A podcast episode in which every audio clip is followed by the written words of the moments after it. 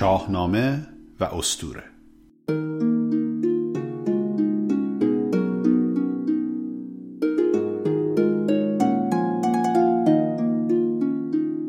درود بر شما. به هفدهمین بخش از پادکست شاهنامه و استوره خوش آمدید. من افشین سپهری هستم و این بخش هفتمین جلسه از دوره دوم کلاس های شاهنامه و استوره است که من در اون داستان زایش رستم و پایان پادشاهی منوچهر رو روایت می‌کنم و در ادامه به ریشه های داستان های زال و سیمرغ و زال و رودابه می‌پردازم. امیدوارم مورد توجهتون قرار بگیره.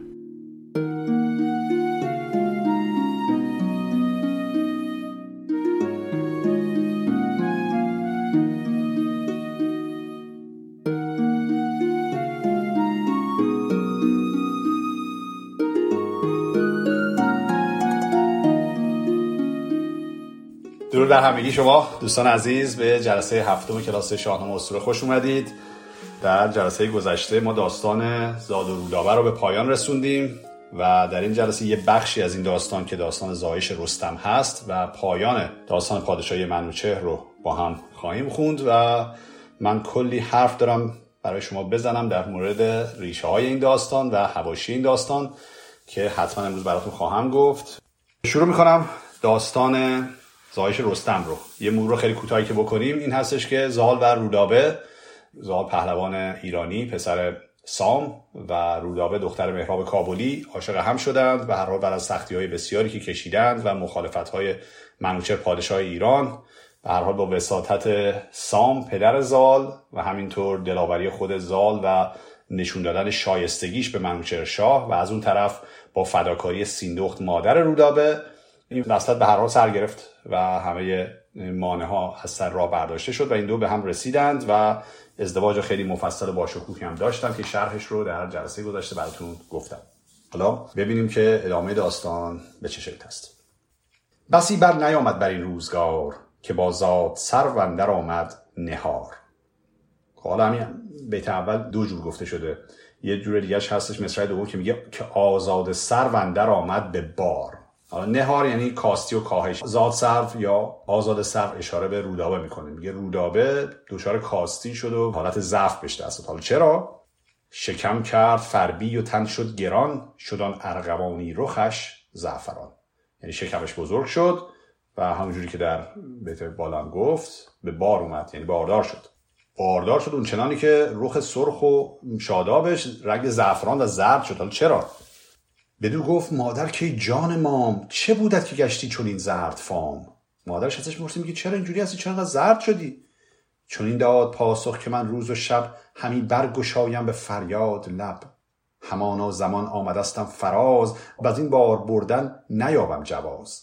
میگه که من صبح تا شب دارم از درد فریاد می‌کشم و انگار عمرم داره به پایان می‌رسه و این باری که دارم به نظر میاد ازش رهایی ندارم. تو گویی به سنگ استم آکنده پوست و گر زاهن است این که به میان اوست. یعنی میگه شیکم هم مثل سنگ شده و اون چیزی که توشه انگار آهنه.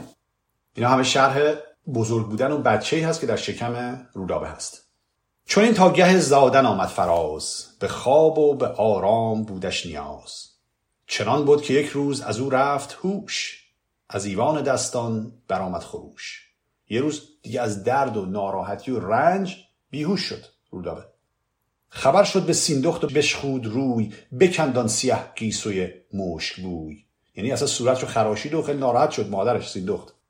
یک به دستان رسید آگهی که پژمرده شد برگ سرو سهی. به بالین رودابه شد زال زر پر از آب رخسار و خسته جگر. خب رفت اونجا همسرش خیلی ناراحته و خوابیده و خیلی ناراحت شد. اما چون پر سیمرغش آمد به یاد بخندید و سیندخت را مژده داد. یک دفعه زال به یاد پر سیمرغ افتاد. حالا این پر سیمرغ رو داستانش یادتونه؟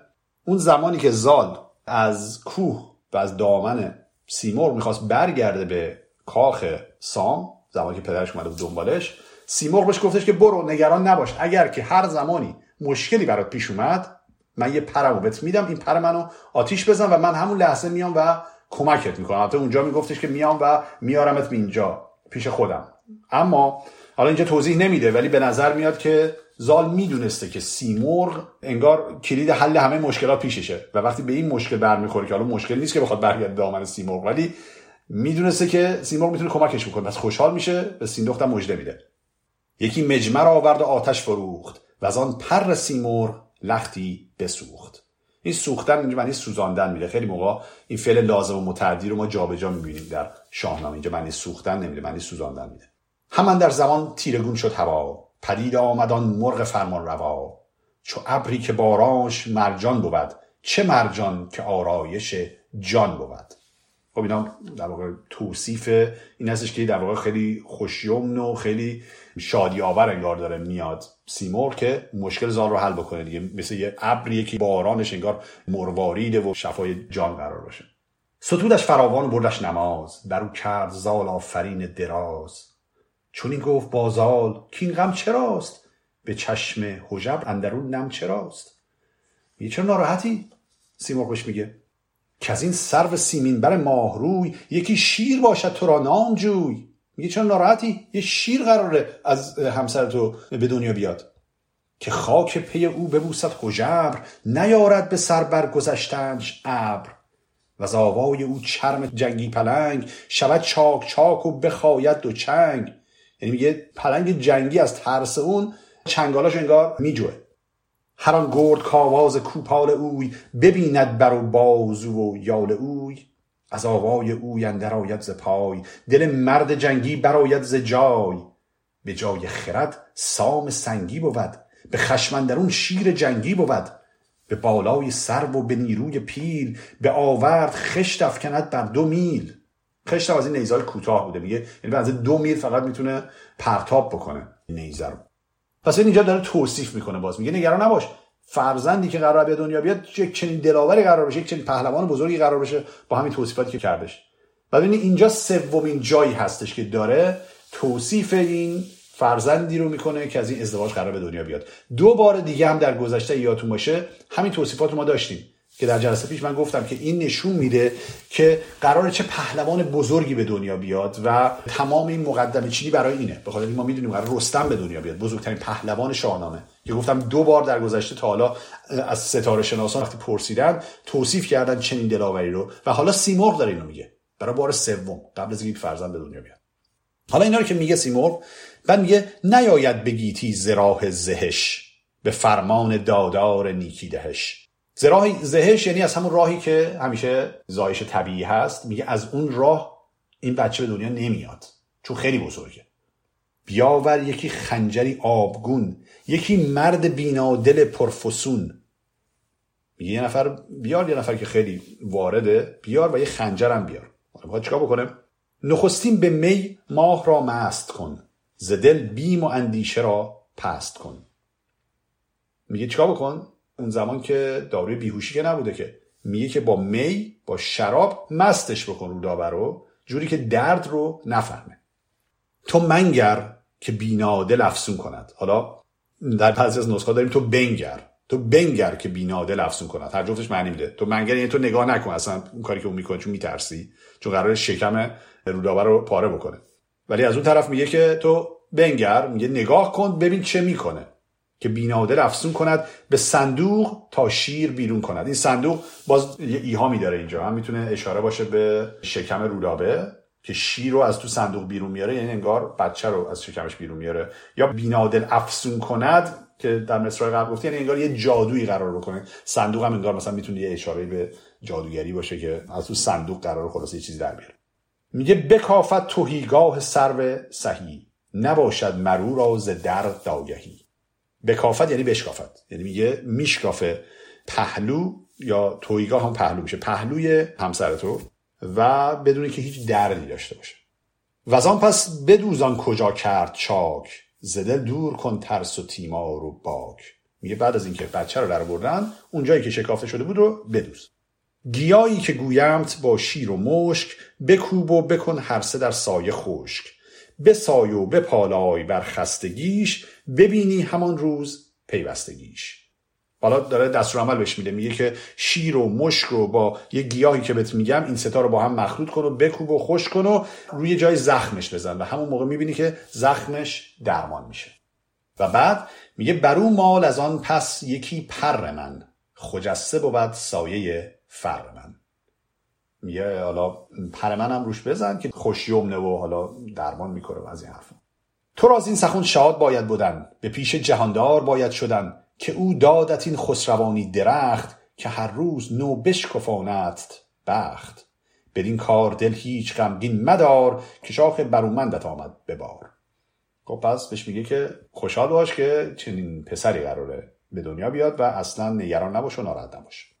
بگفت و یکی پرز بازو بکند فکند و به پرواز برشد بلند. اون پری که قرار بود بمال روی زخم بهش داد و رفت. بشد زال و آن پر او برگرفت. برفت و بکرد آنچه گفت. ای شگفت بدان کار نظاره بود یک جهان. همه دیده پر خون و خسته روان. فرو ریخت از میژه سیندخت خون. میژه هم موجه است گفتم بهتون.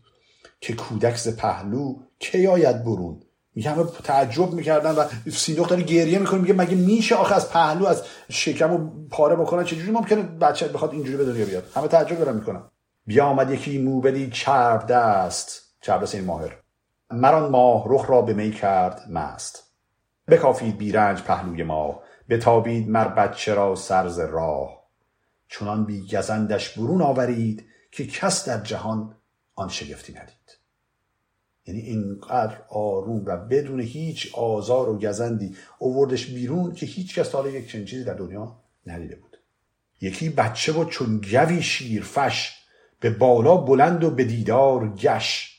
گش یعنی در واقع زیبارو و دلپسند و اینها. میگه یه همچین چیزی بچه که خیلی بچه قوی و زیبایی. شگفتن در اون مانده بود مرد و زن که نشنید کس بچه پیلتن. به اینجا داره نام پیلتمین برای اولین بار این کلمه رو همینجا به محضی که به دنیا بیاد بهش میگن. چون همه می‌کنن بدنش مثل بدن پیل میمونه. و همونجور که می‌دونیم پیلتن یکی از لقب های رستم. در خیلی جا به جای کلمه رستم از کلمه پیلتن استفاده می‌کنه شبان روز مادر زمه خفته بود. زمه خفته و دل زهوش رفته بود. یعنی بیهوش بود تمام شب رو. همان درزگاهش فرو دوختند به دارو همه درز بسپوختند. یعنی اون حتی درزی هم که مونده بود اونجا با دارو اینا پوشوندنش و ترمیم شد. چو از خواب بیدار شد سرو بن به سیندخت بکشاد لب بر سخن. یعنی حالش خوب شد و بیدار شد و لبخند زد و بر اون زر و گوهر برافشاندند. ابر کردگار آفرین خواندند. مران بچه را پیش او تاختند. به سانی سپهری برافراختند. بخندید از آن بچه سرو سهی. بدیدن در او فر شاهنشهی. برستم. بگفتا غم آمد به سر. نهادند رستمش نام پسر. این از اون بیتای مهم شاهنامه است دیگه. لحظه نامگذاری رستم پهلوان ایران. یه بار این بیتو براتون می‌خونم. این این جمله مادرشه. جمله رودابه است که میگه برستم. بگفتا غم آمد به سر. نهادند رستمش نام پسر. در واقع اینجا داره یک ریشه سازی آمیانه مثل بعضی جاهای دیگه فروسی داره میده که انگار کلمه رستم از این برستم رودابه میاد که گفته یعنی رها شدم. از درد من رهایی پیدا کردم و به این دلیل اسمش گذاشتن رستم. در صورتی که اصلا این نیست. و می‌دونیم که رستم معنی دیگه داره که حالا در ادامه من یه مقدار به معنی کلمه رستم می‌پردازم.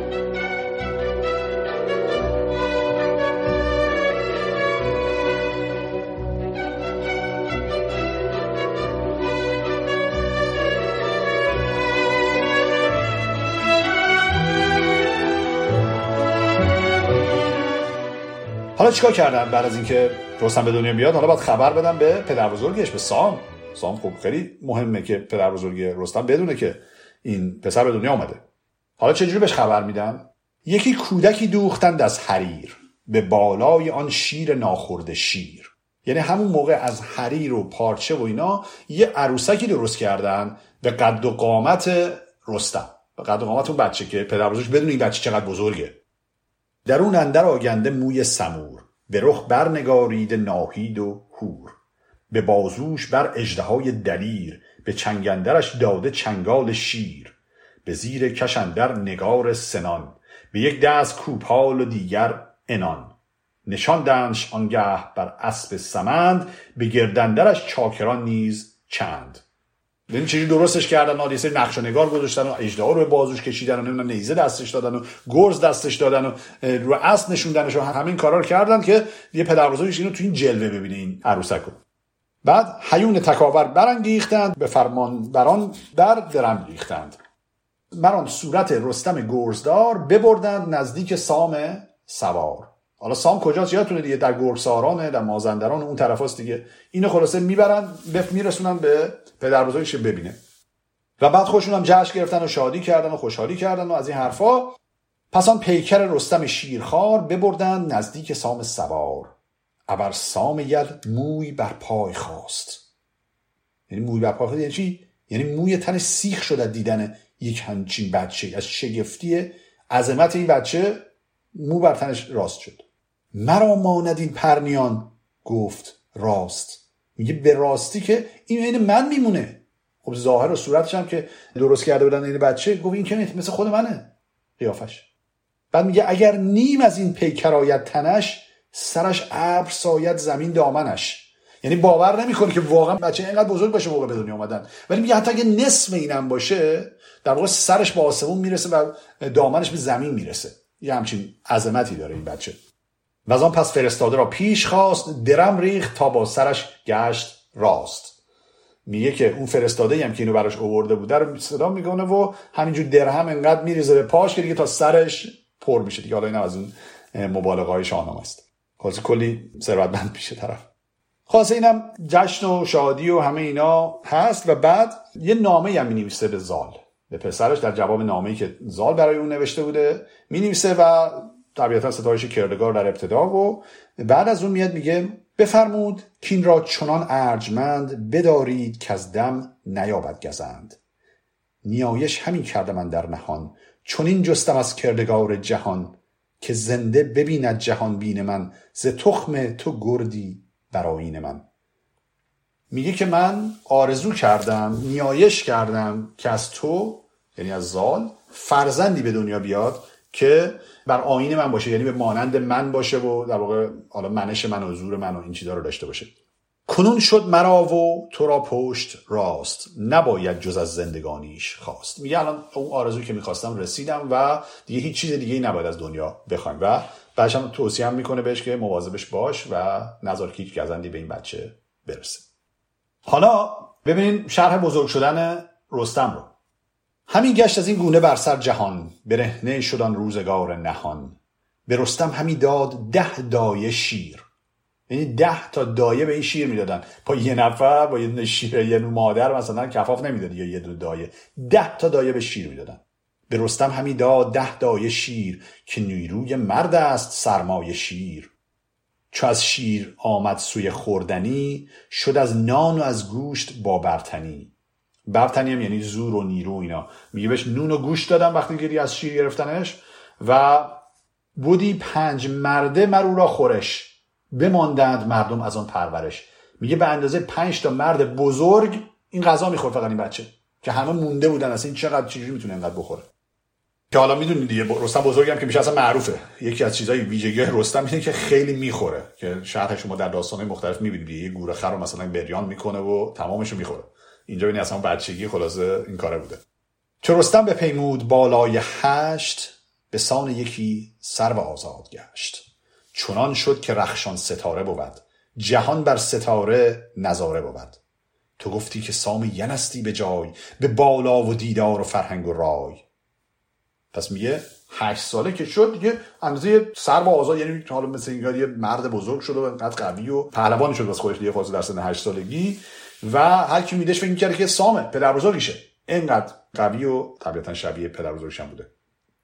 به بالا و دیدار و فرهنگ و رای. یعنی از تمام این ویژگی های پدر بزرگش همه رو داشته. چو آگاهی آمد به سام دلیر که شد پور دستان همانند شیر. کسان در جهان کودک نارسید بدان شیر مردی و گردی ندید. بجنبید مر سام را دل ز جای به دیدار آن کودک آمدش رای. میگه خب خبر رسید به پدر بزرگش که بابا عجب نوهی داری تو؟ چه عظمتی و چقدر قویه و چقدر زیباه و خلاصه سام دیگه نتونست تحمل کنه. بابا من می‌خوام ببینم اینو. بچه اونجا در جنگ و سپاه و همین داستانا بوده ولی دیگه گفت من نمی‌تونم ببینم سپه را به سالار لشکر سپرد برفت و جهان دیدگان را ببرد. چون مهرش سوی پور دستان کشید سپه را سوی زابلستان کشید. خب پس سپاهش داد به سالار لشکر و خودش را افتاد به سمت زابلستان. چو زال آگهی یافت بربست کوس ز لشکر زمین گشت چون آبنوس خود و گرد مهراب کابل خدای پذیره شدن را نهادند رای. پس به زال خبر رسید و که پدرش داره میاد اونم به همراه مهراب کابلی در واقع پدر همسرش میرن به استقبال پدرش. حالا ببینید رستم رو چجوری می‌خوان نشونه پدر بزرگ بدن. یکی جند پیلی بیاراستند بر او تخت زرین بپیراستند. نشست از بر تخت رستهم زال ابا قد چون سرو و با کتف و یال.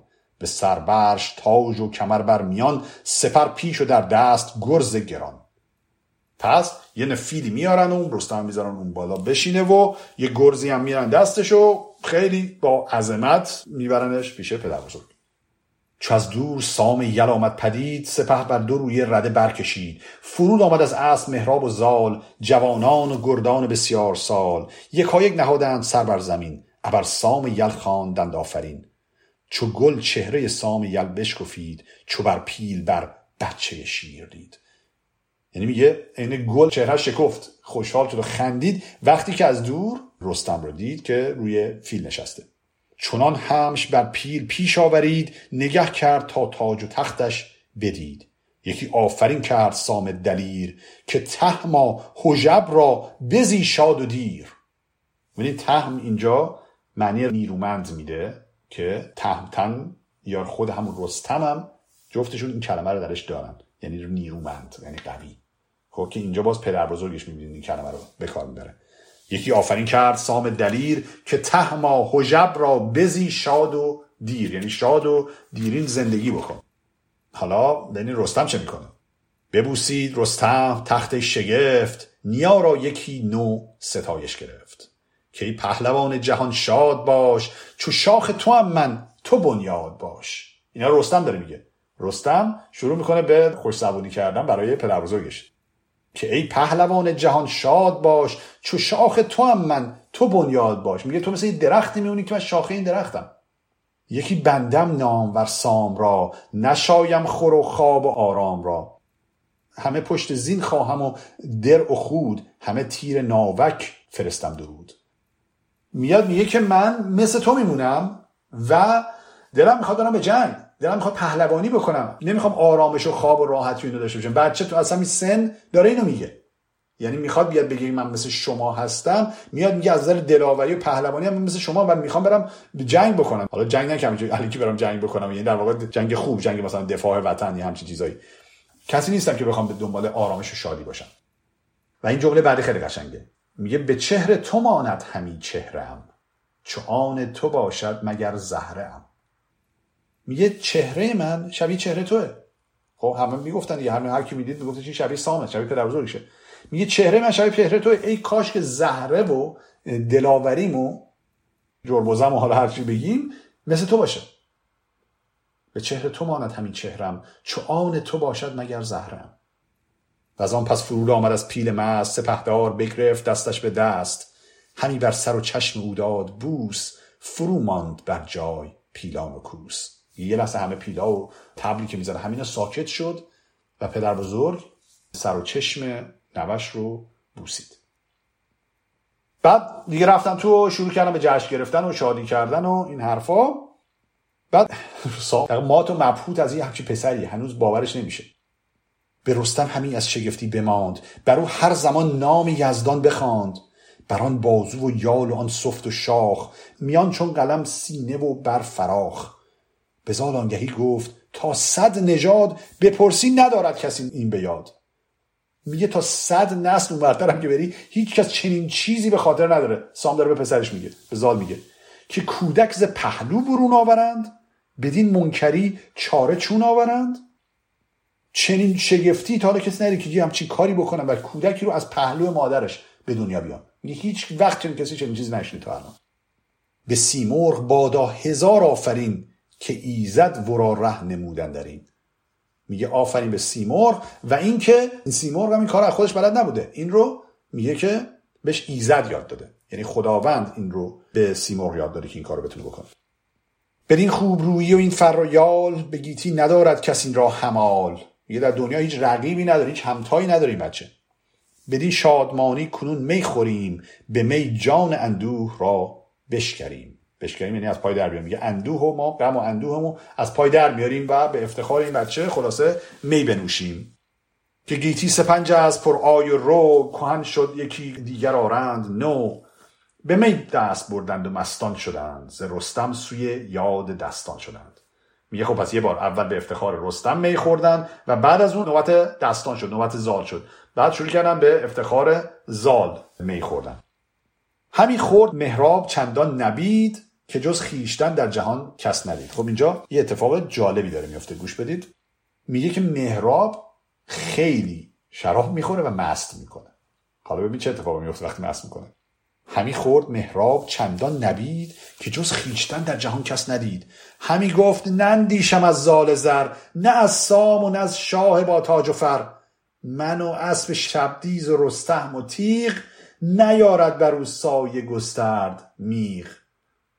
میگه که من هیچ کس حریفم نیستش. نه سام می‌شناسم نه زال می‌شناسم از هیچ کس نمی‌دونم نه از شاه میترسم. من و اسبم و رستم و همه خلاصه همه با هم همه رو حریفیم. و حالا جمله بعدیش ببین چه جمله خطرناکی میگه. کنم زنده آین زحاک را به پی مشک سارا کنم خاک را. اه؟ میاد میگه من با کمک همین بچه همین رستم که نوه اونم میشه میگه ما آین زحاک رو دوباره زنده می‌کنیم.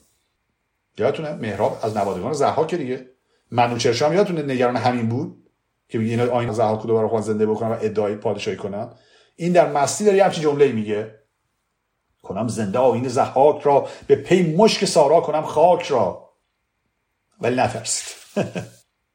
پر از خنده گشته لب زال و سام ز گفتار مهراب دلشاد کام خلاصه هیچ شوخی کرده؟ این تو مستی یه چیزی گفته اونا هم زیاد جدی نگرفتن و شروع کردن به خندیدن. اینم از جای جالب این داستان هستش که یه همچین حرفی خیلی حرف خطرناک و بزرگی یعنی آدم انتظار داره که یه عکس عجیبی ببینه مثلا از سام حداقل. ولی نه میخندن و می‌فهمن که این شوخی کرده. سر ماه نو هرمز مهر ماه بشد سام و بر تخت بگزید راه. چون این گفت مرزا را کی پسر نگر تا نباشی جز از دادگر. یه سر ماه نو چه ماهی؟ میگه هرمز مهر ماه. یعنی اول ماه مهر. یادونه هرمز یا اورمزد روز اول ماهه. حالا میگه هرمز مهر ماه یعنی روز اول ماه مهر. سام تصمیم می‌گیره که راه بیفته برگرده. بره به اونجایی که داره ماموریت داشت دیگه در گرگساران دیگه. جشنشون هم گرفتن شادیشون کردن نوش هم دید. حالا می‌خواد برگرده. ولی اینجا داره پسرش رو نصیحت می‌کنه. زال رو نصیحت می‌کنه و خیلی نصیحت جالبی می‌کنه. چون این گفت مر زال را که پسر نگر تا نباشی جز از دادگر. به فرمان شاهان دل راسته خرد را گزین کرده برخواسته همه سالت بسته دو دست از بدی همه روز جسته ره ایزدی. چنان دان که بر کس نماند جهان یکی بایدت آشکار و نهان. میگه دورو نباید باشی آشکار و نهانت باید یکی باشه چون این جهان برای کسی نمیمونه و هممون از این دنیا میریم. بر این پند من باش و مگذر از این جز از بر راست مس بر زمین. پس اینا رو نصیحتش می‌کنه. میگه چی؟ میگه که دادگر باش خردمند باش و یک رو و راستگو باش. این نصیحت رو می‌کنه و بعد میگه که من در دل ایدون گمانم همی که آمد به تنگی زمانم همی. میگه من فکر می‌کنم به پایان عمرم دیگه رسیدم. در اینا داره نصیحت های پایانی رو داره به پسرش می‌کنه اینجا. دو فرزند را کرد بدرود و گفت که این پندها را نشاید نهفت. برآمد ز درگاه زخم درای ز پیلان خروشیدن کرنای سپهبد سوی باختر کرد روی زبان گرمگوی و دل آزرمجوی برفتند با او دو فرزند اوی پر از آب رخ دل پر از پند اوی. دو فرزندش یعنی رستم و زاد. دوتایی رفتن به بدرقه پدرشون و پدر بزرگشون و در حینی که گریه می‌کردن اما پند و اندرزی هم که او داده بود رو در ذهنشون داشتن یادشون سه منزل برفتند و گشتند باز. کشیدان سپه بد به راه دراز. خب پس اینجوری سام نصیحتاشو می‌کنه و خداحافظی می‌کنه و برمیگرده به گرگساران و مازندران. و اونها هم برمیگردن به زابلستان.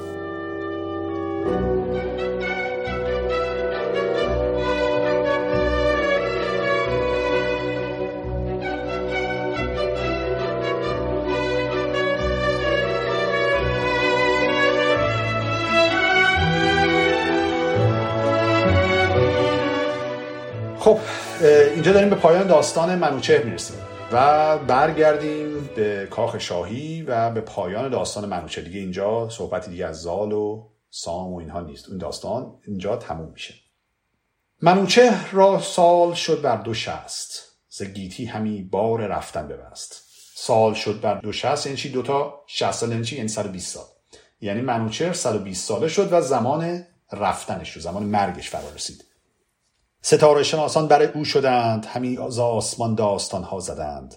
ندیدند روزش کشیدن دراز. زگیتی همی گشت بایست باز. یه ستاره شناسا رفتن نگاه کردن و دیدن که عمر خیلی طولانی دیگه نخواهد داشت و به پایان عمرش رسیده منوچهر بدادند از آن روز تلخاگهی که شد تیر آن تخت شاهنشهی میگه از اون روز تلخی که روز در واقع مرگ منوچهر هست به او خبر دادن. گه رفتن آمد به دیگر سرای مگر نزد یزدان بهایت جای. میگه از این دنیا باید بره به این امید که در دنیای دیگه به جای بهتری بره. نگر تا چه باید کنون ساختن؟ نباید که مرگ آورد تاختن. سخن چون زداننده بشنید شاه به رسم دگرگون بیاراست گاه. یعنی میگه شاه فهمید این خبر بهش دادن که به زمان مرگش فرا می‌رسه و میگه اون بارگاه و اون جایی که همیشه بود حالا مثلا به شادی بود و به جشن بود و موسیقی بود و هر چیزی بود میگه شکلش عوض کرد و به یه شکل دیگه خلاصه یک مجلسی در آماده می‌کنه که مشخصه که از نوع دیگری یعنی مثلا حالا مجلس سوگواریه یا مجلس خداحافظی یا هر چیزی که هست. همه موبدان و ردان را بخواند همه راز دل پیش ایشان براند. بفرمود تا نوزر آمدش پیش. نوزر که پسرش. بفرمود تا نوزر آمدش پیش ورا پند ها داد از اندازه بیش. که این تخت شاهی فسوس است و باد بر او جاودان دل نباید نهاد. مرا بر سر و بیست شد سالیان به رنج و به سختی ببستم میان. بسی شادی و کام دل راندم به رزم اون دشمنان ماندم. به فر فریدون ببستم میان به پندش مرا سود شد هر زیان. بجستم ز سلم و ز تور سترگ. همان کین ایرج نیای بزرگ. در واقع کاری که کرده داره مرور می‌کنه. میگه از سلم و تور سترگ هم معنی گستاخ میده اینجا. میگه که از این سلم و تور چیکار کردم؟ کین ایرج رو من گرفتم. کین پدر بزرگم رو از این دوتا گرفتم. جهان ویژه کردم ز پتیاره ها پتیاره یعنی آفت و بلا. جهان ویژه کردم ز پتیاره ها بسی شهر کردم بسی باره چنان که گویی ندیدم جهان شمار گذشته شدن در نهان. نیرزد همی زندگانی به مرگ درختی که زهر آورد بار و برگ. میگه زندگی که آخرش به مرگ قرار ختم بشه چیز جالبی نیست چیزی نیست که بخوای خیلی بهش دل ببندی مثل درختی میمونه که بار و میوهش زهره. از آن پس که بردم بسی درد و رنج سپردم تو را تخت شاهی و گنج. چنان چون فریدون مرا داده بود. تو را دادم این تاج شاه آزمود خیلی جالبه. میگه که همون جوری که فریدون به من تاج رو داد منم تاج دارم به تو میدم. و این تاجی که اسمش رو میگه تاج شاه آزمود یعنی که انگار چیزی که شاه ها رو آزمایش می‌کنه. یعنی در واقع معنیش اینه که شما وقتی به قدرت می‌رسی به شاهی می‌رسی تازه زمان امتحانت فرا که چه جور شاهی می‌خوای باشی. همه چی تموم نشده. شاه های مختلفی اومدن در دنیا و رفتن و تو باید سعی کنی شاه خوبی باشی. اینجا داره این نصیحت می‌خواد بهش بکنه. چنان دان که خوردی و بر تو گذشت به خوشتر زمان باز باید گشت.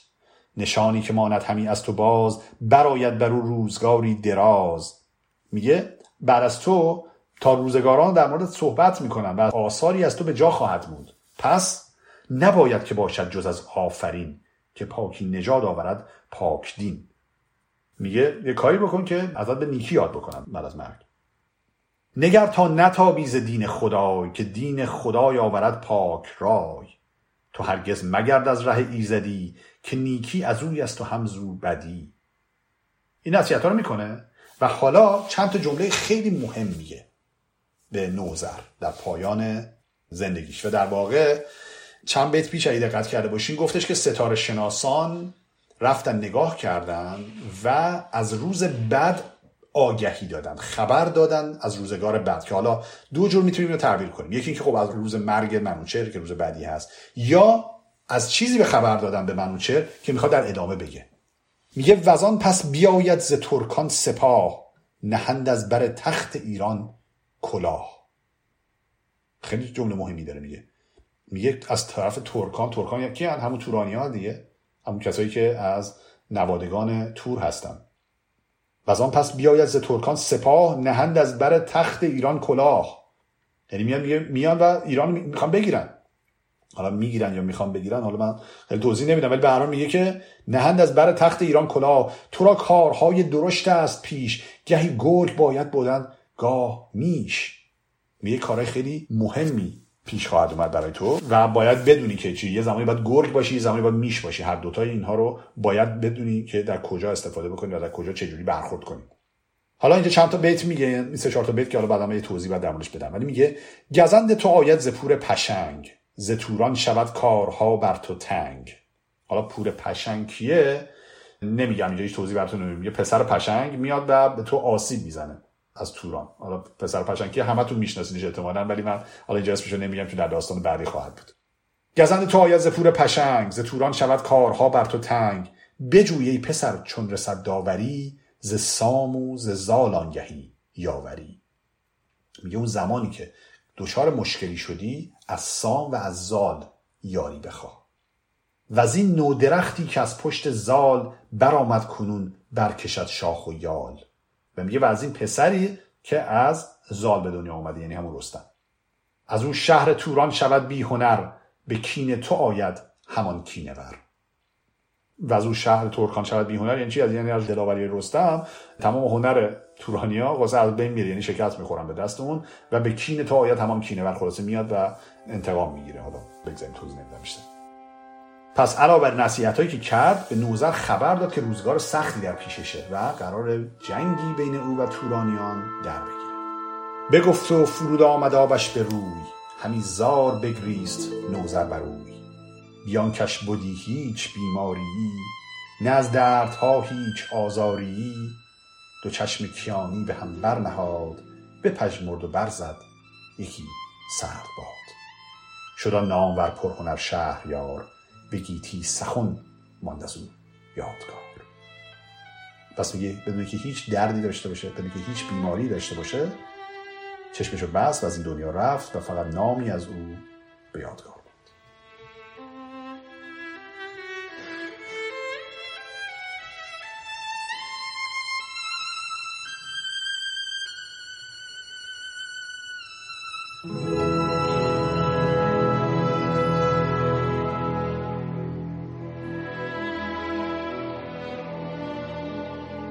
خب این پایان داستان پادشاهی منوچهر.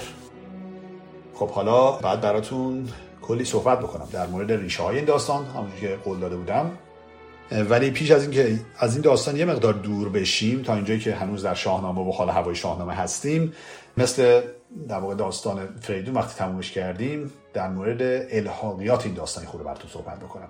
چون مهمه بعضی موقع که بدونیم چه الحاقیاتی در چه جاهایی از شاهنامه وجود داره. بعضی موقع یه بیت کم و بیش آنچنان ممکنه مهمی نباشه ولی بعضی موقع می‌بینیم که اصلا یکی دو تا داستان الحاقی وجود داره. داستانی وجود داره که باید تصمیم بگیریم الحاقی است اصلا یا نه. ما ببینید همین آخر بذارید من شروع بکنم براتون. این چند بیتی که براتون خوندم گزند تو آید ز پور پشنگ ز توران شود کارها بر تو تنگ بجوی پسر چون رسد داوری ز سام و ز زالانگهی یاوری. و از این درختی که از پشت زال برآمد کنون برکشد شاخ و یال از او شهر توران شود بی هنر به کین تو آید همان کینه ور. این چهار تا بیتو آقای دکتر خالقی جز الهاقیات می‌دونه مثلا جز داستان قرارش نمیده. اما وقتی توی نسخه های دیگه نگاه می‌کنی و نظر پژوهشگران و کارشناسان دیگر رو میشنوی اونها خیلیشون معتقدن که این بیتا اصلی هن و بعضی هم در قلاب می‌ذارن این ابیات رو. یعنی که 50 درصد 50 50 خلاصه مطمئن نیستن که هست ولی نمی‌تونم به طور قطع بگن که جزء شاهنامه نیست.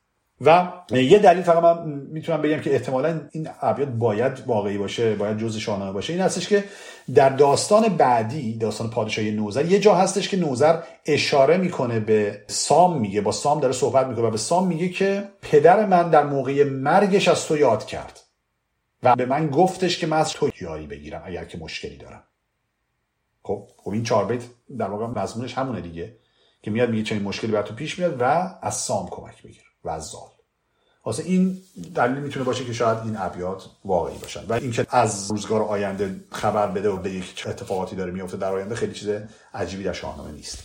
اما سه بیت دیگه داره اینجا که این بیت ها واقعا ابیات عجیبی. که این ابیات رو من براتون بخونم. در واقع بعد از اونجایی که میگه نگر تا نتابیز دین خدای که دین خدای آورد پاک رای یعنی اون قسمتی که هنوز داره نصیحت می‌کنه و میگه که از دین خدا برنگرد منوچهر داره به نوزر نصیحت می‌کنه سه تا بیت دیگه هست که این بیتا خیلی عجیبن میگه کنون نو شود در جهان داوری چون موسا بیاید به پیغمبری. پدید آید آنگه به خاور زمین نگر تا نتابی بر او بکین. بدو بگرو آن دین یزدان بود. نگه کن ز سر تا چه پیمان بود. خیلی عجیبه. میاد میگه که بعد از که من بمیرم یه پیامبری میاد به نام موسا که پیامبر پیامبر خداست و مواظب باش که با او جنگ نکنی بلکه به دین او بگرو و برو به دین موسا. که خیلی عجیبه این سه بیت. به خاطر اینکه اصلا به طور قطع میشه گفتش که چنین چیزی اصلا در خدای نامه های ساسانی نمی‌تونسته باشه. تمام اونها زرتشتی بودن و اصلا دین موسی کجا دین ایران کجا و مثلا چجوری می‌تونستن اصلا یه همچین چیزی رو توصیه بکنن مثلا حال در داستان های روایی ایرانی بذارن. اما در بعضی از نسخه ها ما به جای کلمه موسی یه چیز دیگه داریم. حالا بگذاریم که یکی دو تا نسخه هستش که به جای موسی داره عیسی. حالا اونم داستانی واسه خودش. یعنی هر کی اومده برای خودش یه چیز نوشته یکی نوشته عیسی یکی نوشته موسی واسه هر کسی از زن خود شده یار من. اما در بعضی نسخه ها هم به جای موسی داریم موبد. کنون نو شود در جهان داوری چون موبد بیاید به پیغمبری.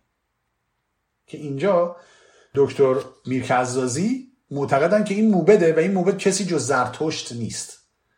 و در واقع داره نوید آمدن زرتشت رو میده که این تا یه حدی می‌تونه درست باشه به خاطر اینکه ما زرتشت رو در ادامه داستان شاهنامه داریم و در خدای نامه های ساسانی هم می‌تونیم بپذیریم چون زرتشتی بودن چنین چیزی رو مثلا ممکن بوده در داستان بگنجونن. اما از اون طرف چیز عجیبی هستش که بین زمان منوچهر که این حرف رو می‌زنه تا زمانی که گشتاس میاد که زمان پیامبری زرتشت هست ما 400 سال فاصله داریم و 5 تا پادشاه دیگه توی این فاصله میان. و می‌خواد به نوزر بگه که یه کسی داره میاد به نام زرتشت و خلاصه یا موبد و حالا هرچی و تو به دینش بپیوند یه خورده عجیبه. ولی حالا در این سبیت رو هم آی دوتو خالقی میگه که اصلا الحاقیه. اما چیزی که میگه خودش میگه که تقریبا در همه نسخه ها ما این سبیت رو داریم. این از اون جای شگفت انگیزه که خیلی موقع ها دلیلی که میارن برای اینکه یک بیتی یا چند بیتی الحاقیه میان میگن خب مثلا در بعضی دستنویسا نیست. ولی میگه این در اکثر دستنویسا در تقریبا در همه دستنویسا هست. این ابیات حالا عیسی موسی موبت حالا به ولی میگه این احتمالا به این دلیله که در همون قرن پنجم و ششم یعنی قبل از اینکه ما کهنترین نسخه شاهنامه رو داشته باشیم میگه در اون زمان بوده که این ابیات اضافه شده احتمالا. و یه مثال هایی هم میاره که میگه در اون زمان یک چنین تفکری در دوران اسلامی اومده بوده و داشتن سعی می‌کردن که داستانهای کهن ایرانی رو با داستانهای سامی و پیامبران سامی به یک شکلی به هم پیوند بدن. و این هم می‌تونه اشاره به اون باشه و نشونه از اون باشه که می‌خواستن مثلا موسی رو در یک جایی بگنجونن و احتمالا در یکی از متن‌ها که یادم کدوم بود اشاره میشه به این که در زمان نوزر موسی ظهور به این نظر میاد خیلی متأخره. یعنی در همون دوره بعد از اسلام هستش که این چیزها اضافه شده اما خب در همون قرن 56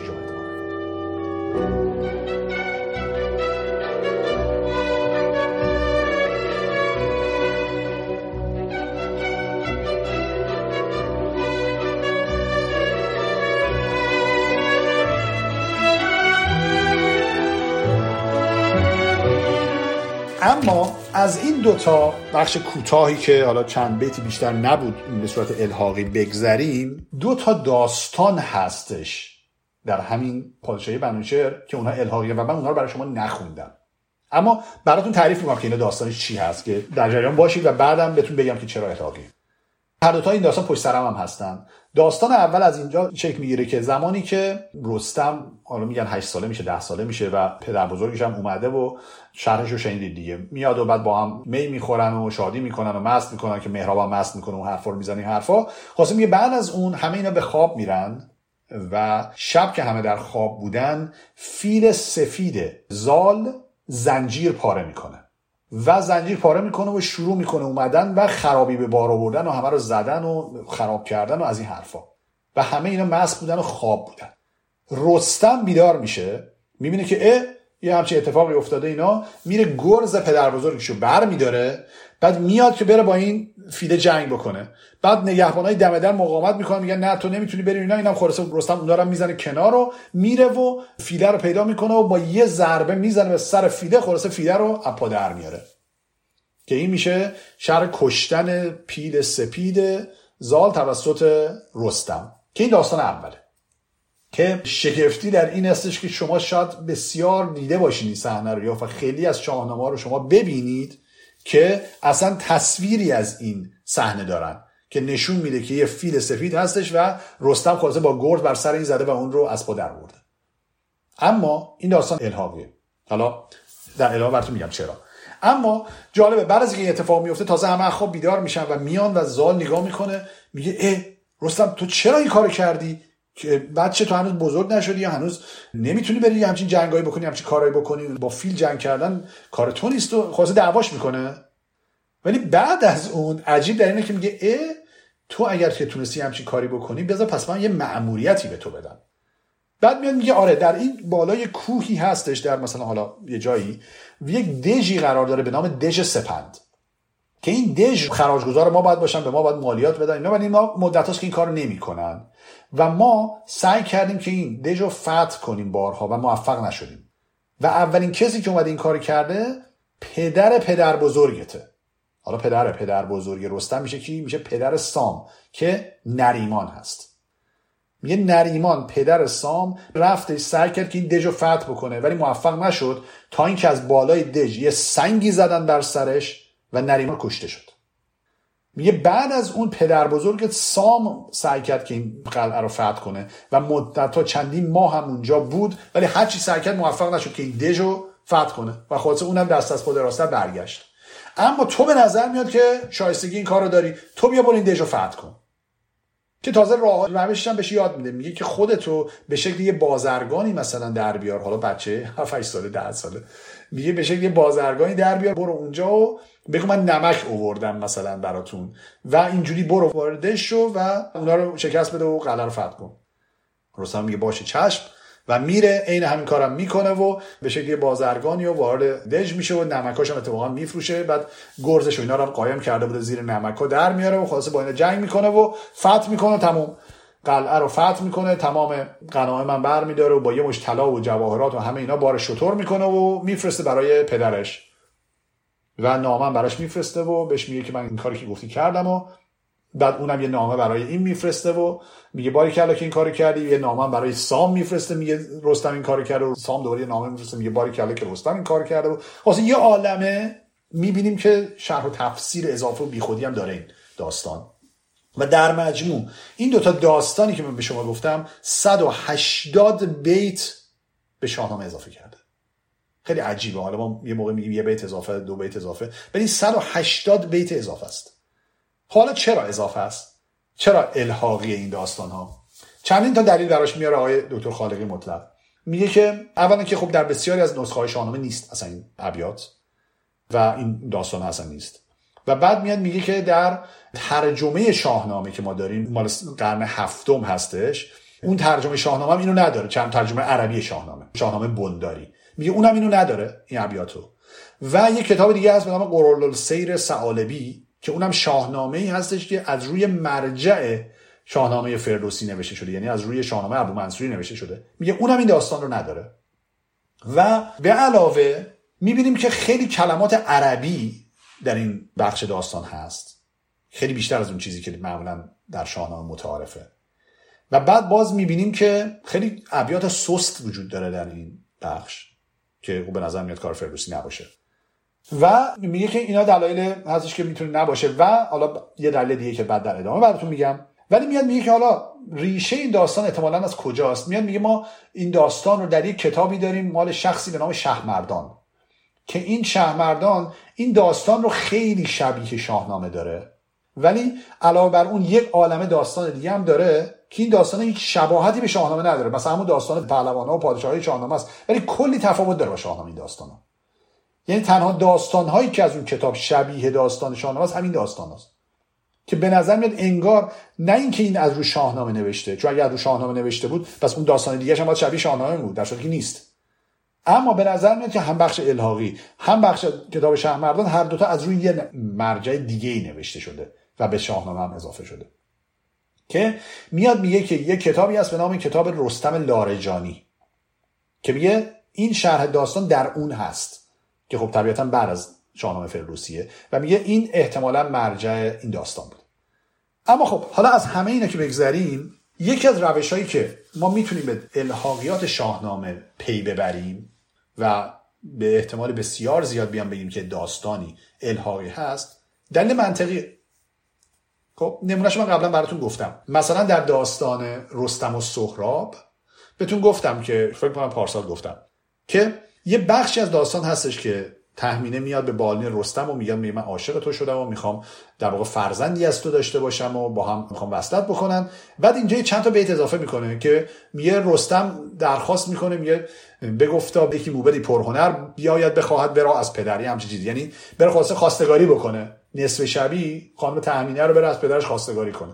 خواسته چند تا بیت دیگه می و جشن و شادی و از این حرفا میاد. میگه و بعد دوباره برمیگرده داستان.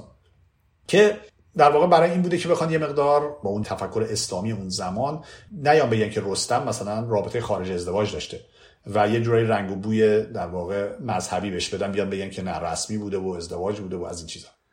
اما دلیل منطقی الحاقی بودن این داستان من براتون گفتم که اصلا بعد از اینکه سهراب به دنیا میاد از این ازدواج هیچ کس اصلا نمی‌دونه که پدر سهراب کیه. و سهراب خودش هم حتی نمی‌دونه. و میره به مادرش میاد میگه پدر من کیه؟ چرا من از همه کسانی که دور برم هستن و از خواهرها و برادرها و هر کسی که هستم از اینا متفاوتم. چرا انقدر قوی و برجسته هستم و پدر من کی هستن؟ که بعد داستانش تعریف می‌کنیم میاد می پدر تو رستم. یعنی هیچ کسی رو نمی‌دونه. و بعدم رستم هم هیچ ارتباطی دیگه نداشته با تحمینه بعد از اون شب و اصلا اونم پسرش رو نمیشناخته. و به همین خاطر هم هستش که وقتی پدر پسر رو هم قرار می‌گیره اینا اصلا هم دیگه نمی‌شناسن تمام فلسفه داستان به اینه که ارتباط تحمینه و رستم ارتباط پنهانی بوده. خب پس این دلیل منطقیه که ما علاوه بر تمام دلایل نسخه‌ای و چیزای دیگه که می‌تونیم بررسی بکنیم یه دلیل منطقیه. حالا اینجا این دو تا داستانی که براتون گفتم داستان کشتن پیل سپید و داستان گرفتن دژ سپند. این دوتا توسط رستم به دلیل منطقی الحاقی خب به دلیلی که همون اولش یک دلیلش این که اول زال میاد دعوا می‌کنه پسرش میاد میگه تو نباید می‌رفتی باید فیل جمع می‌کردی. بعد حالا تازه بهش ماموریت هم میگه حالا که کار کردی بیا برو حالا مثلا دژ سپندم فتح کن. این اولا. ولی بعدش بعد از این داستان ما داستان پادشاهی نوزه رو داریم که کلی جنگ در اونجا اتفاق میفته و حتی به زابلستان حمله میشه که حالا در ادامه می‌خونیم. اما در تمام این داستان رستم این جایی نیست. اصلا هیچ حرفی از رستم نیست. اگه رستم پهلوان دلیل چیزی باشه باید تو این جنگ باشه. ولی نیست. اصلا اسمش نیست. یعنی به نظر میاد در اون زمان هنوز رستم بچه است. و بعد در زمان بعد از پادشاهی زوتهماس وقتی او میمیره همچنان جنگ در جریانه و ها میرن پیش زال میگن بابا ما چیکار بکنیم؟ و زال میاد میگه من دیگه پیر شدم و دیگه توان جنگیدن ندارم. اما پسر من دیگه بزرگ شده. حالا اون می‌تونه بجنگه هرچند که هنوزم خیلی بزرگ نشده تازه. این جمله که میگه. میاد میگه هنوز دهنش بوی شیر میده. ولی بعد باش میره صحبت می‌کنه میگه پسرم من می‌دونم تو هنوز کوچیکی و اینا ولی خب به هر حال اگر می‌تونی بیا برو جنگ. اون موقع بهش میگه.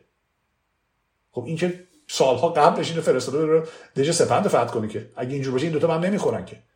و بعد تازه اولین کاری که رستم می‌کنه اون زمان می‌دونی چیه؟ تازه میره یه اسبی برای خودش انتخاب بکنه که داستان اون در شاهنامه از داستانی که رخش رستم چجوری انتخاب میشه و چجوری رستم اونو پیدا می‌کنه اینم داستانش هست. پس قبل از اون اسب نمی‌خواسته. تازه یو یادشون افتاده که آقا اسب لازم داره. خب این قشنگ معلومه که قبل از اون رستم پهلوانی نکرده بوده هنوز. و این اولین کاریه که انجام میده. در اون زمان بعد از اینکه دو تا پادشاه دیگه خلاصه میان و میرن. پس این دلیل منطقیه که بر اساس این دلیل ما می‌تونیم بگیم دو تا داستان الهام. اصلا اینم خواستم فقط براتون بگم چون می‌دونم که حتما شنیدید این برنامه یا میشنوید یا حتما این تصویر رو دیدید که رستم میره مثلا فیل سفید رو می‌کشه یا حتما شنیدید دج سپند این برنامه خواسته بدونید که این داستان ها رو وقت چرا من نخوندم این دفعه شرحشو براتون؟ به خاطر اینکه به گفته دکتر خالقی و بسیاری از افراد و پژوهشگران دیگه این داستان ها داستان های الهامی هستند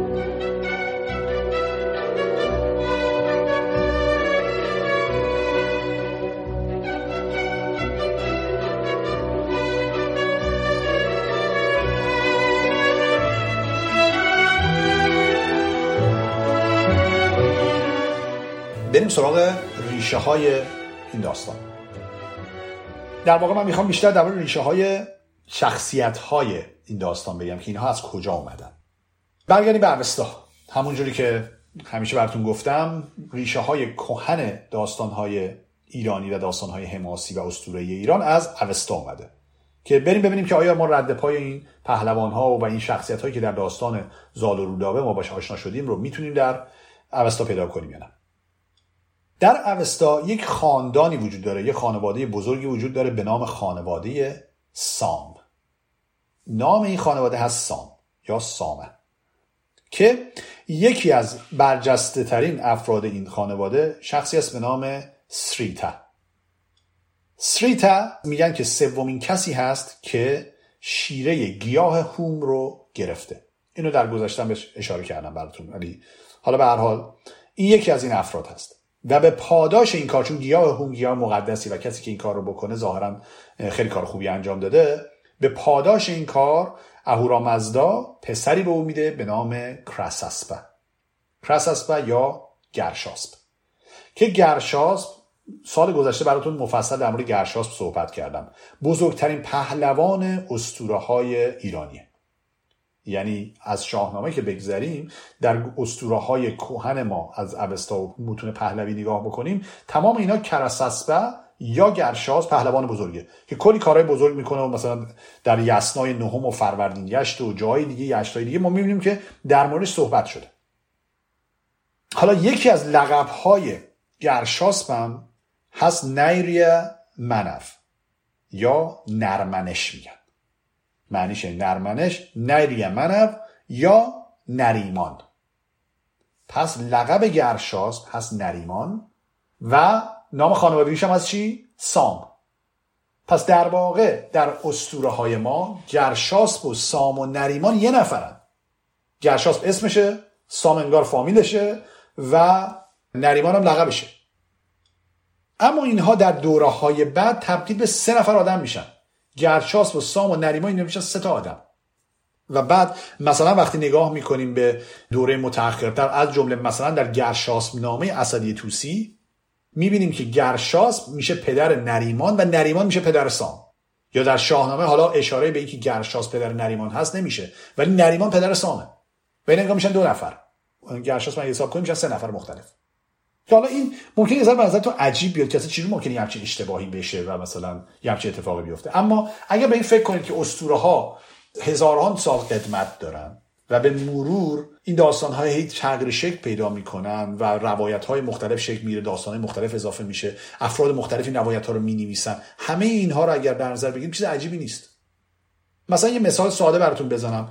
مثلا شما شینین رستم دستان. درسته؟ میگیم رستم دستان تا پیش از این داستان ممکنه خیلی از شما فکر اینو می‌کردین که دستان لقب رستمه. مثل که میگیم سام سوار زال زر. رستم دستان در که دستان لقب رستم نیست بلکه نام پدرشه. دستان می‌دونیم نام دیگر زال هست. اما به راحتی ممکنه هم چیزی اشتباه بشه. چون ما همون جوری که داریم لقب رو در ادامه نام میاریم یه موقعی نام پدر رو در ادامه نام میاریم. و هر جفت اینا رو ما داریم. مثلا میگیم گودرز کشواد خب یعنی گودرز پسر کشواد. ولی مثلا میگیم توس زرین کفش. یه داری میگیم توس نوزر. هر دو شکل کار میره خب ممکنه اشتباه بشه. ببین پس اشتباه شدن آدما با همدیگه نمی‌دونم لقب و فامیل و این چیزا اشتباه شدن چیز عجیبی نیست. و به همین خاطر است در طول زمان احتمالا گرشاس و سام و نریمان که همه اینا یه نفر بودن تبدیل شدن به سه نفر. در مورد گرشاس یه بیشتر براتون بگم. در اوستا ما داریم زمانی که جمشید از خدا روی برمیگردونه و گناهکار میشه اون فره ایزدی که در وجودش بوده از وجودش خارج میشه و به سه نفر می‌رسه.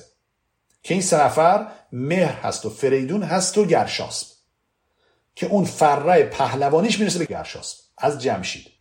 و شاید به این دلیل هست که در داستانهای بعدی در دوره های بعدی داستانهایی نقل میشه از اینکه گرشاسب از نوادگان جمشیده ببینید شاید به این دلیل که فره ایزدی از جمشید وارد گرشاس میشه اینو به یه شکلی به اون تبدیل کردن. که این رو هم باز سال گذشته یادم براتون تعریف کردم که داستان فرار جمشید از دست زحاک رفتنش به سیستان و ازدواجش با دختر کورنگ پادشاه سیستان رو براتون تعریف کردم که بعد گفتم که فرزندی به نام تور از او به دنیا میاد و بعد دوباره فرزندان دیگه و که یه مجموعه طولانی از اسامی آدم ها هست تا می‌رسه به شم که این شم همون سامه. بعد هست اسرت که همون سریته هست. که در پهلوی و فارسی اینا بهش میگن اسرت. و بعد هست گرشاس. و بعد نریمان و بعد سام. خلاصه تمام این ادامه پهلوان ها رو ما می‌بینیم در گرشاسنامه اسدی توسی. این که گفتم گرشاس و این شخصیت های دیگه خلاص اصلا جدا شدن در طول زمان. حالا ببینید یه نشونه های دیگه از این رو ما می‌تونیم ببینیم. بذارید من براتون یه مقدار دیگه در مورد گرشاس بگم. گرشاس یه لقب دیگه هم داره و اون لقب هست گرزور. یعنی کسی که با گرز نبرد می‌کنه. خب چه کسی هستش که معروفه به نبرد با گرز؟ سام. سام یک زخمه. دیدیم که سلاح اصلی سام گرزه و این احتمالا از همون میاد. از همون سلاح گرشاس میاد. و بعد در اوستا ما داریم که گرشاس یک اجدهایی رو از پا در میاره که حالا داستان اینم خیلی بامزه است. میگن میگن که این اجده خوابیده بوده و بعد گرشاس نمی‌دونسته. میاد و روی این اجده ها میشینه و شروع می‌کنه غذا درست کردن. یه دیگی بار می‌ذاره اونجا یه دیگ آهنی و آتیش و اینا درست می‌کنه و تا اینکه این اجده ها بالاخره میسوزه و تکون می‌خوره بلند میشه که این آب جوش هم میاد بریزه که گرشاس میره عقب که روش نریزه و خلاصه بعد با اجده نبرد می‌کنه اجده ها رو می‌کشه. شما در این داستان دیدین در داستان زال و رودابه؟ ایاتون باشه. اون جایی که سام به منوچهر شاه نامه می نویسه میده به زال که ببره پیش منوچهر در اونجا شرح دلاوری های خودشو می‌کنه و در اونجا اشاره اتفاقا به همین اجده می‌کنه.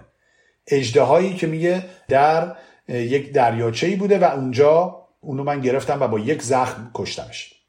که اینجا ما در اوستا داریم که دریایی هست درای یه وروکشه هست. که در اون یک کس دیگه ای رو که همون گندرو هست که من کنترل داستان شده قبلا براتون گفتم واسه اون از پا در میاره. پس هم داستان از پا در آوردن اجده ها رو ما داریم هم داستان دریای وروکشه و گندرو زرین پاشنه رو ما داریم که قبلا براتون در گفتم. خب؟ پس اینا ببینید تبدیل شده به داستان اجده ها و داستان سام. اگه دقت کنید یه جایی هم یه اشاره شد تو این داستان. اون جایی که گفتش که یک عروسکی درست می‌کنن از ظاهر رستم و میفرستن برای پدر بزرگش گفت روی بازوش تر چی می‌کشه؟ یک اجده ها این اجده ها سمبل سامه و خانواده سام. و روی پرچمشون هم اصلا نقش اجده ها داره. در داستان های بعدی ما اینو می‌بینیم. و این اجده ها از همون اجده که سام از پادر آورده یا از همون اجده که گرشاس از پادر آورده از اونجا میاد. حالا باز یه شباهت های جالب دیگه هم وجود داره به این داستانه و اون یکیش این هستش که گرشاس بعد از همه این دلاوری که می‌کنه یه گناهی مرتکب میشه. و اون این هستش که دلباخته یک پری میشه. پری هم یادتون هستش قبلا براتون گفتم که پری از موجودات منفی هستش در متون اوستایی. که خاصه عاشق یه پری میشه پری که اهریمن اون رو آفریده بوده. کجا؟ در سرزمین کابلستان. حالا این به نظرتون اتفاقیه؟ پری که اهریمن آفریده. یادتون هستش که می‌گفتن زحاکم آفریده اهریمنه. حالا کابل و زحاک و اهریمن و پری و اینا رو با حالا رودابه و مهراب و کابل و اینا یه خورده میتون یه جورایی به هم رفت بدیم؟ نمی‌دونم. نمیشه به طور قطع گفت. ولی به نظر میاد که یه ارتباطاتی دارن. یا به علاوه ما در روایت دیگه ای داریم که یک پهلوان تورانی به گرشاس تیری می‌زنه و گرشاس به خواب میره در دره در کابلستان. بازم اونجا به کابل اشاره می‌کنه در اونجا به خواب میره تا روز رستاخیز که در اونجا بیدار میشه و طبق اون شرحی که براتون قبلا گفتم بلند میشه و زحاکی رو که بند پاره کرده بوده از پا میاره. پس این از داستانهای گرشاست. و بعد داستان نریمان هم که گفتم داستان زیادی ما در شاهنامه ازش نداریم غیر از اون داستان الحاقی که گفتم اما به هر حال مشخصه که سام پسر نریمان هست. و بعدم شهر داستان سام که براتون گفتم. خب اما حالا برسیم به زال. زال رو ما در اوستا نداریم اصلا. هیچ اشاره به زال نمیشه و حتی به رستم هم اشاره نمیشه. خب رستم که اونقدر پهلوان بزرگی از در حماسه ملی ما در اوستا وجود نداره. دلیل اصلیش هم میگن این هست که کلا داستانهای رستم مربوط به بعد از نگارش اوستاست یعنی انقدر کهن نیست متأخرتر. یعنی مثل داستان گرشاس و سام و نریمان و این چیزا انقدر قدیمی نیست. میگن مربوط به دوران اشکانی. پس طبیعیه که در اوستا نباشه. اما می‌بینیم در یه سری آثاری که مثلا از روی خداینامه ها نوشتن خداینامه های ساسانی می‌بینیم که اشاره هایی میشه به زال. اونم عمدتا به عنوان پدر رستم. خیلی داستانی از زال نداریم ما. اما چیز جالبی که در مورد زال وجود داره این هستش که زال که گفتم لقبش هم هست زر و هر دو اینا از یه ریشه اومدن به معنی پیر. و خب سفید مو هم که به دنیا اومده به همین دلیل بهش میگن زال زر هیچ وقت در شاهنامه نمیمیره. یعنی هیچ توصیفی از مرگ زال نمیشه. و حداقل می‌دونیم که تا زمان پادشاهی بهمن زنده است. ببین زال در زمان پادشاهی منوچر شهری که دیدید به دنیا میاد. و بعد در زمان پادشاه های بعدی هم همینجور هست شیش هفت شاه طی می‌کنه تا می‌رسه زمان بهمن. بهمن پسر اسفندیاره.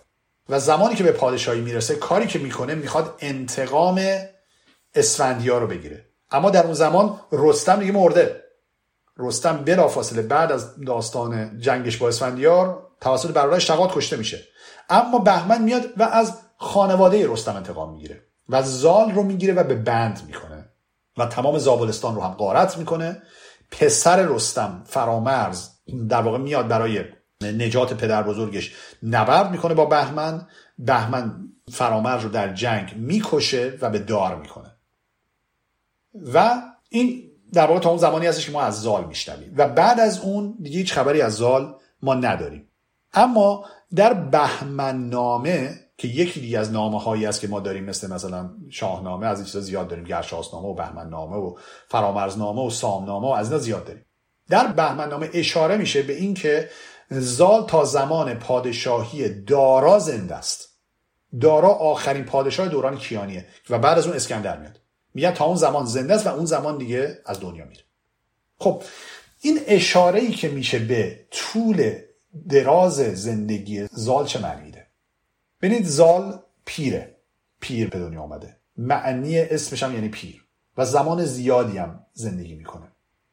میان میگن که فلسفه وجودی زال برمیگرده به مفهوم زمان. و بسیاری معتقدند که زال ریشش همون ریشه زروان هست. زروان چیه؟ زروان خدای زمان یا ایزد زمان هست. که داستانش رو باز در سال گذشته براتون نقل کردم. که یادتون باشه گفتم که اهریمن و اهورامزدا از شکم زروان بیرون میان و بعد اون داستان هایی که بعدا گفتم. زروان نماینده زمانه. و اصلا کلمه زروان و زال و زر و اینا به نظر میاد از یه ریشه میان. و بسیار شباهت های دیگه وجود داره بین زال و زروان یه ناشین هستش که میان میگن که زروان ایاتون باشه تو اون که نقل کردم براتون گفتن که آرزوی فرزندی داشت که هزار سال منتظر مونده بود تا فرزندی به دنیا بیاد ازش که به دنیا نمیاد تا اینکه بالاخره انقدر نیایش می‌کنه راز و نیاز می‌کنه تا بالاخره دو تا فرزند به دنیا میاد که اهریمن و اهورامزدا هستن. خب اینجا اینجا نه خود زالت به پدر زال برمیگرده این داستان که میگن که اون هم سام پسری نداشت و آرزو داشت که پسری داشته باشه تا اینکه بالاخره همسرش باردار میشه. اینم یه شباهت. اما مهمتر از اون این هستش که همونجوری گفتم زال هم بسیار عمر طولانی داره و از مرگش هم این سخنی نیست در شما یه نکته خیلی جالب دیگه که این شباهت رو زیاد می‌کنه برمیگرده به معماهایی که از زال می‌پرسن موبدان یادتونه؟ دفعه گذشته براتون گفتم. که 6 تا موبد بودن و 6 تا سوال کردن از زال که زال همه اینا رو خوب جواب داد و شایستگی خودش رو نشون داد با این کار. اگه دقت بکنیم به این سالایی که ازش پرسیدن در مورد چیا بود؟ یکیش در مورد شب و روز بود یکی در مورد ماه و سال بود یکی در مورد فصلهای مختلف بود در مورد مرگ و گذشت زمان و این دنیا و آن دنیا بود. ببینید همه اینا مربوط به زمانه. این معما بیدلیل اینجوری انتخاب نشدن. انگار همه این معما مربوط به زمانن و زال هستش که با خردمندی خودش داره راز زمان رو میگشایه و داره این پاسخ این معما رو میده. پس انگار باز یه ارتباطی بین ایزد زمان یا زروان و زال اینجوری می‌تونی پیدا بکن و خب نشانه دیگه هم همون پیر مویش و سفید مویی از اون هستش که شاید می‌تونیم باز یه سمبولی از زمان دیرین و زمان دراز و این حرف داشته باشه خلاصه این میان میگن که احتمالا ریشه وجودی زال هست. اما حالا یه اشاره بکنم به رودابه که عاقبت رودابه چی میشه؟ به رودابه اشاره زیادی دیگه در شاهنامه نمیشه. یکی دو جا اشاره میشه یکی در زمانی هستش که رستم داره میره به مازندران به جنگ با دیوان که اونجا میره و مثلا مادرش براش گریه می‌کنه و متاسفه که پسرش داره به جای خطرناکی میره از این حرفا. یه اشاره دیگه در داستان رستم و سهراب میشه در پایان داستان وقتی که رستم سهراب رو می‌کشه. خیلی ناراحته و خودش رو سرزنش می‌کنه و میاد میگه که زال و رودابه مادر و پدر من چی میگن؟ چجوری منو قضاوت خواهند کرد که من پسر خودم رو کشتم؟ بعد از حالا کلی دلایل دیگه که میاره که میگه من می‌خوام بمیرم اصلا خیلی اشتباه بزرگی کردم از این حرفا به اینم اشاره می‌کنه. در داستان رستم و اسفندیار هم یکی دو جا اشاره میشه به مادر رستم و اینا. مثلا بهمن یه سنگی می‌خواد از اون بالا بندازه و مثلا رستم رو بکشه میگه رودابه مادرش رو به عزاش میشونم. یه همچین یه اشاره دیگه اینجا به رودابه میشه. اما در داستان بهمن همونجا که گفتم دوباره اشاره به زال میشه و زال رو اونجا بهمن به بند می‌کنه. وقتی که زال به بند میشه رودابه بسیار شیون می‌کنه ناله می‌کنه و نفرین می‌کنه بهمن رو. و خبر ناله و نفرین رودابه به گوش پشوتن می‌رسه که در واقع وزیر بهمنه در اون زمان. و پشوتن میره و به بهمن میاد میگه نه این کارو نکن و نمی‌دونم این زن رو چون اینجوری ناراحت کردی و نمی‌دونم این زال و خاندان اینها همیشه پشت و پناه شاه ایران بودن. خلاصه انقدر صحبت می‌کنه تا اینکه بهمن رو پشیمون می‌کنه از کاری که کرده و باعث میشه که زال رو آزاد بکنه و سرزمین سیستان رو خلاصه رها بکنه و برگرده به پادشاهی خودش و اونها رو به حال خودشون بذاره. و بعد حتی فرامرز رو هم که بر کرده بوده از دار پایین میاره و با احترام به خاک میسپاره. یه جای دیگه هستش که میگه رودابه خیلی از مرگ رستم ناراحت.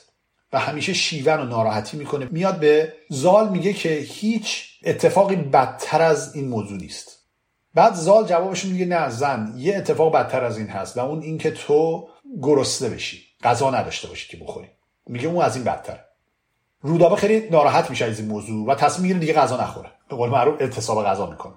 یک هفته دو هفته غذا نمی‌خوره و باعث میشه که اصلا مغزش دچار مشکل بشه و یه حالت دیوانگی بهش دست بده. و میره در باغ مار مرده ای رو پیدا می‌کنه و می‌خواد اینو بخوره.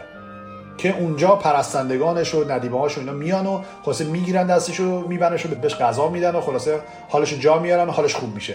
و بعد اونجاست که برمیگرده به زال میگه آره تو راست گفتی. نه واقعا این چیز سختیه و اونجا هستش که به روان رستم هم درود میفرسته و امیدواره که رستم هم در اون دنیا به جای خوبی بره و از این حرف.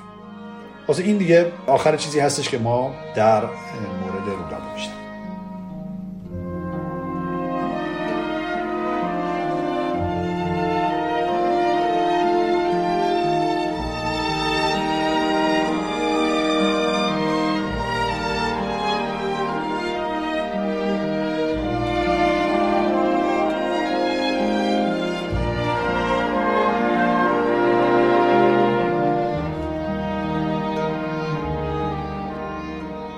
مورد سیمرغ می‌خوام براتون بگم.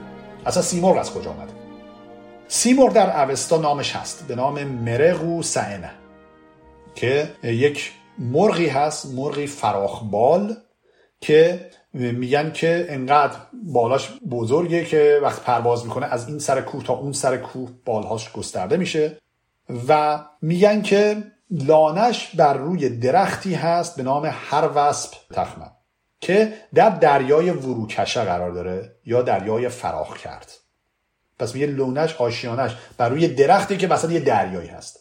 و میگن که هر زمانی که از این درخت بلند میشه این سیمرغ هزار تا شاخه میرویه بر این درخت. و وقتی که میشینه سیمرغ بر روی درخت این هزار شاخه میشکنن و تخم هزار شاخه پراکنده میشه و تخم گیاهان مختلف از او به دنیا پراکنده میشه و گیاهان دارویی از این درخت می‌روین یعنی تخم گیاهان دارویی هست. پس ببینید ارتباطی بین سیمرغ و شفا و دارو ما می‌بینیم اینجا. و ما در جاهای دیگه این روایت رو داریم و در واقع انگار که ارتباطی بین پزشکی و سیمرغ وجود داره. مرغ و سعنه در اوستا همون مرغ در واقع پزشک یا شفابخش هست که بعد در دوره های بعدی اسم اون در پهلوی تغییر می‌کنه میشه سین مرغ. که این سین مرغ بعدا در فارسی تبدیل میشه به سی مرغ. میشه همون سی مرغ. این سعنه در اوستا حتی در جایی بدون کلمه مرقو هم اومده. یعنی سعنه به نظر میاد که جدا از مرق و جدا از سیمرغ یه کلمه بوده که اونم یه معنی خاصی داشته. اولا میگن که این سعنه با کلمه شاهین هم ریشه است. شاهین یا بعضی میگن عقاب. میگن که این پرنده همون سعنه است.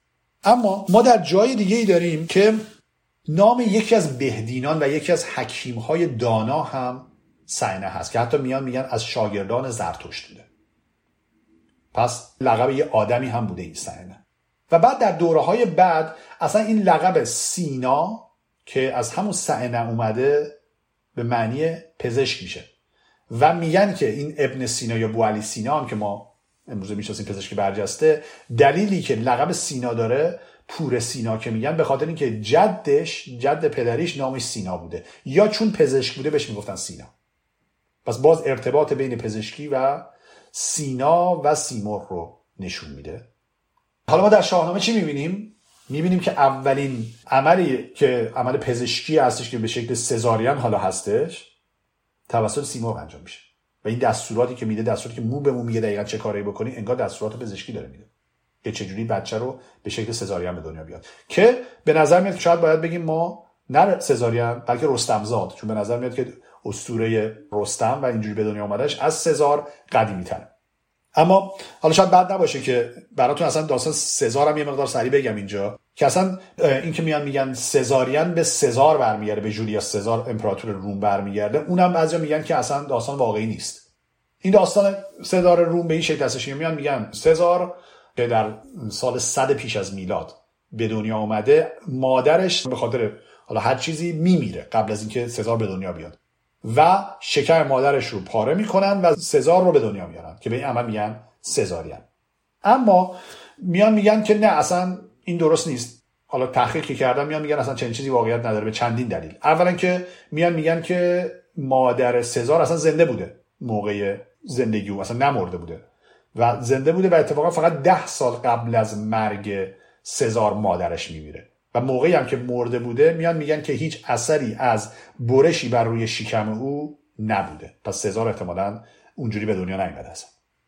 نکته دیگه که میگن میان میگن که اصلا این عمل به این شکل از 700 سال پیش از میلاد وجود داشته. به این حالت که زمانی که یک مادری میمرده قبل از اینکه بچهش به دنیا بیاد شکم او رو باز می‌کردن و این بچه هم که احتمالا مرده بوده در میارن و اون رو هم در کنار مادرش به خاک میسپارن.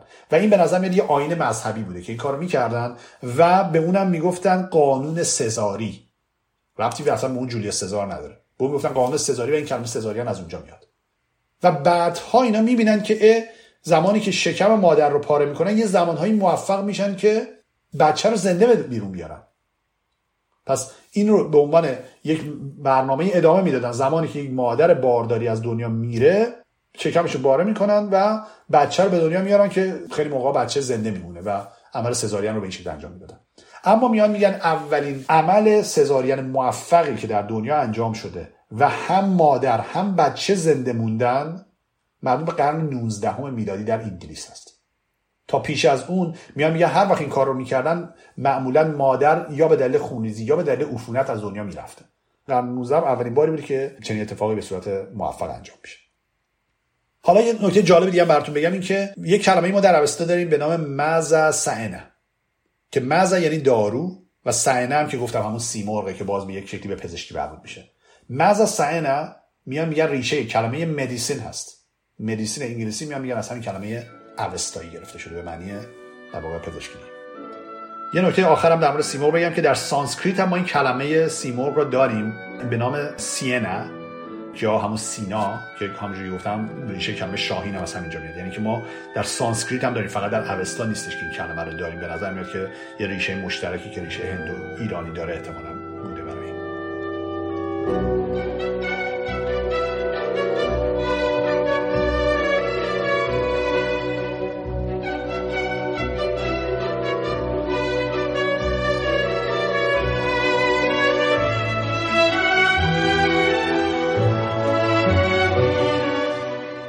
و اما آخرین چیزی که می‌خوام براتون بگم در مورد ریشه کلمه رستم هست در مورد رستم فعلا نمی‌خوام براتون در مورد ریشه های کلن حماسه یا اسطوره رستم صحبت کنم به خاطر اینکه حالا حالا با رستم کار هنوز وارد داستان رستم اصلا نشدیم. نمی‌خوام خیلی توضیح بدم. فقط در مورد اسمش چون اینجا اشاره بهش شد که گفت برستم که از اون برستم گفتن کلمه رستم از اونجا آوردن که گفتم یه در واقع ریشه یابی آمیانه است که فردوسی موقعی از این کارا می‌کنه. اما کلمه رستم و دو تا ریشه براش میگن. یکی میان میگن که از ریشه رعود استخمه اومده که رعود به معنی رویش هست و استخمه به معنی نیرومند. که اینو آقای مارکوارت اولین بار یه همچین ریشه یابی کرده براش میاد میگه این به معنی کسی هستش که تن و بالای نیرومند داره یا سخت بالنده کسی که خیلی قوی رشد کرده مثلا نیرومند رشد کرده همچین چیزی معنی میدن اما از اون طرف یه ریشه دیگه آقای نولتکه براش آورده میاد میگه روتس تخمه که روتس میاد میگه که از کلمه رود میاد و تخمه به معنی نیروه یا نیرومند یعنی میگه به نیرومندی رود یه همچین ریشه براش آوردن. که اینو ارتباطش میدم به اسامی دیگه مثل رودابه. رودابه رو با همون رود میگه از همون میاد که معنی رودابه میگه به درخشش رود. خب آبه یعنی به معنی درخشش میاد همون رود هم که روده. که رستم گفتم میگه به نیرومندی رود.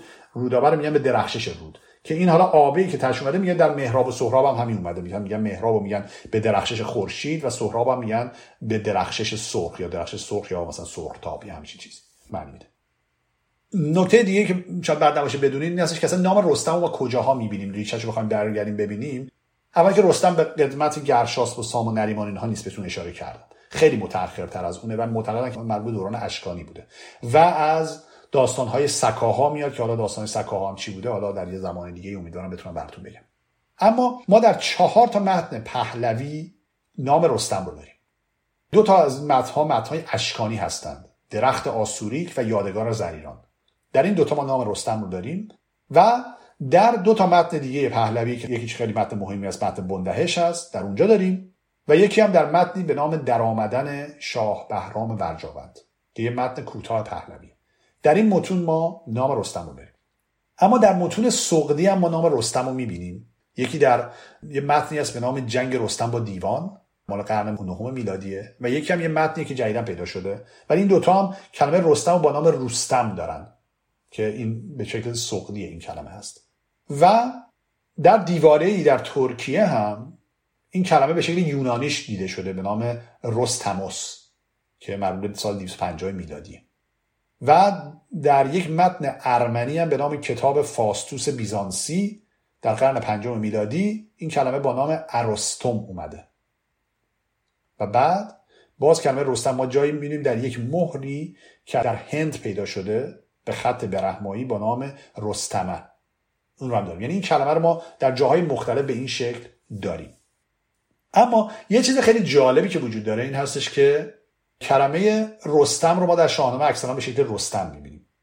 اما یه جایی یه بیتی هست در شاهنامه که امروز اتفاقا براتون خوندم این بیتو که میگه ببوسید رستمش تخت شگفت نیا را یکی نو ستایش گرفت. اونجایی که رستم میره پیش سام اونجا میگه رستم تخت سام رو میبوسه. ببوسید رستمش تخت شگفت. که یه ذره عجیبه که این مصر کلمه رستمش این شین تش یعنی چی هستن؟ ببوسید رستمش خیلی معنی نمیده. تا اینکه اخیرا یکی از نسخه هایی که جدیدا پیدا شده که نسخه سنت جوزف بیروت هست این مصر جور دیگه داره. داره ببوسید رستم تخت شگفت.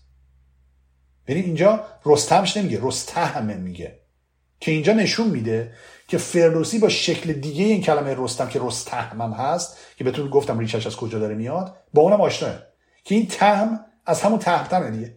یعنی به معنی نیرومند داره میگه یا بزرگ پیکر و قوی اندام. پس اینجا این مثلا حل کردم به لطف نسخه سنت جوزف که کلمه رستهم رو هم فردوسی به کار برده در شانه فقط رستم نگفته.